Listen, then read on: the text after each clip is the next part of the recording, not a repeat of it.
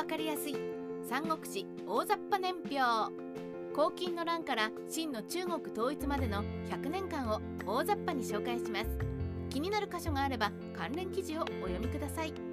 180年代太平道の教祖。聴覚が黄金族を率いて乱を起こす。劉備関羽張飛の3人義兄弟となり黄金族討伐の軍に参加する。黄金族の乱は鎮圧されるがその後も反乱が相次ぐ。霊帝が崩御して小帝が帝位につく。宮中の混乱に乗じ董卓が朝廷の実権を握る。董卓は小帝を廃し検定が新たに帝位につく。190年代袁紹曹操孫権らの首相が反董卓連合を結成。しかし連合軍は内輪もめの末董卓を打ち果たすことなく解散する。王院董卓配下の呂布らを抱き込み董卓を暗殺。しかしその後の権力闘争に負けて王院は殺害呂布は逃亡する。曹操が黄金族残党30万人を抱き込み清州兵と命名足場を固めて北方に勢力を持つ袁紹や高孫さんと対立する。放浪していた劉備たちを助州の刀剣が迎え入れる。しかし刀剣の配下の兵士が曹操の父親を殺害。復讐のために曹操が挙兵。曹操の留守をついた呂布も加えて混乱が拡大する。曹操が呂布を討伐。劉備は一旦曹操に下るがその後曹操を裏切る。曹操に敗れた劉備は袁紹を頼って逃亡。関羽は曹操に下る。200年代曹操と袁紹が対立し激しい戦いが起こる。劉備は袁紹配下として曹操と戦うが敗北。逃走する。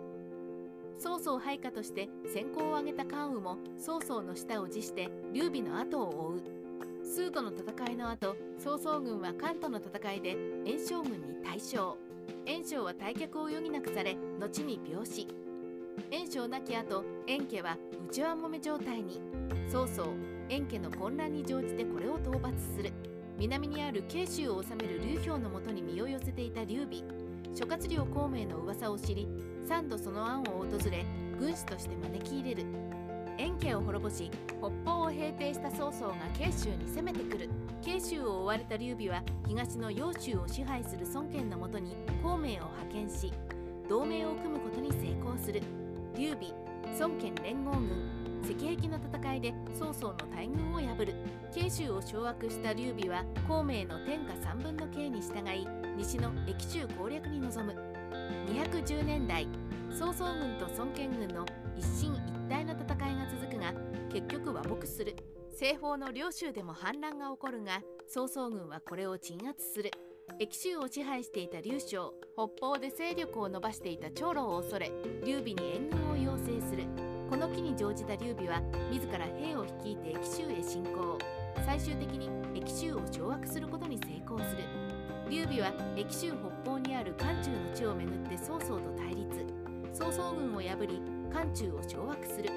220年代慶州を守っていた関羽曹操配下の曹仁と孫権配下の両毛の連合軍に敗れ囚われた末に処刑される。劉備は慶州を失う。曹操が病死曹丕がその後を継ぐ。検定から禅譲を受けて皇帝に即位。五冠王朝が滅んで義が成立する。劉備孔明に進められて皇帝に即位職が成立する。劉備は関羽の敵を討つため自ら軍を率いて進軍。しかしその最中張飛が部下に暗殺され自らも孫権軍に敗れて敗走。病死する。劉備の息子である劉禅が後を継いで帝位につく。孫権との同盟を回復した孔明。南方の蛮族を平定した後に劉禅に水死の兵を立てまつり義討伐の軍を起こす。義軍は芝居を指揮官として職軍を迎え撃つ。孫権帝位につく。呉が成立し三国定立状態となる。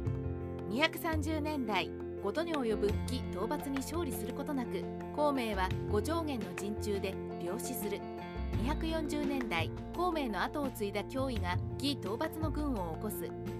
呉と共同作戦を展開するが芝居に抑えられる。脅威は8年間にわたって義との戦いを続けるが結果的に蜀の国力を疲弊させるだけに終わる。呉で後継者の座を争い揉め事が起こる。孫権は争いを避けるために後継者を指名するが派閥争いが続く。義でクーデター発生。芝居が実権を握る。250年代芝居が病死。長男がその後を継いで大将軍となる。孫権が崩御義が呉への討伐軍を起こすが呉軍の奇襲で大敗を喫する。脅威再び義討伐の軍を起こす。一度は大勝するも義の持久戦の前に結局撤退を余儀なくされる。260年代義の商会職討伐を命じられる。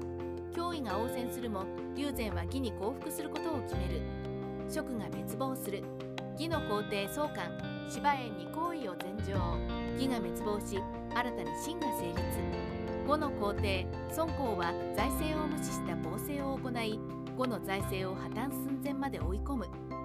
270年代孫公の暴政は続き呉は弱体化していく。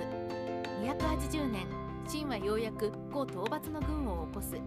首都を包囲された孫公は秦軍に降伏。呉が滅亡して三国時代の幕が下りる。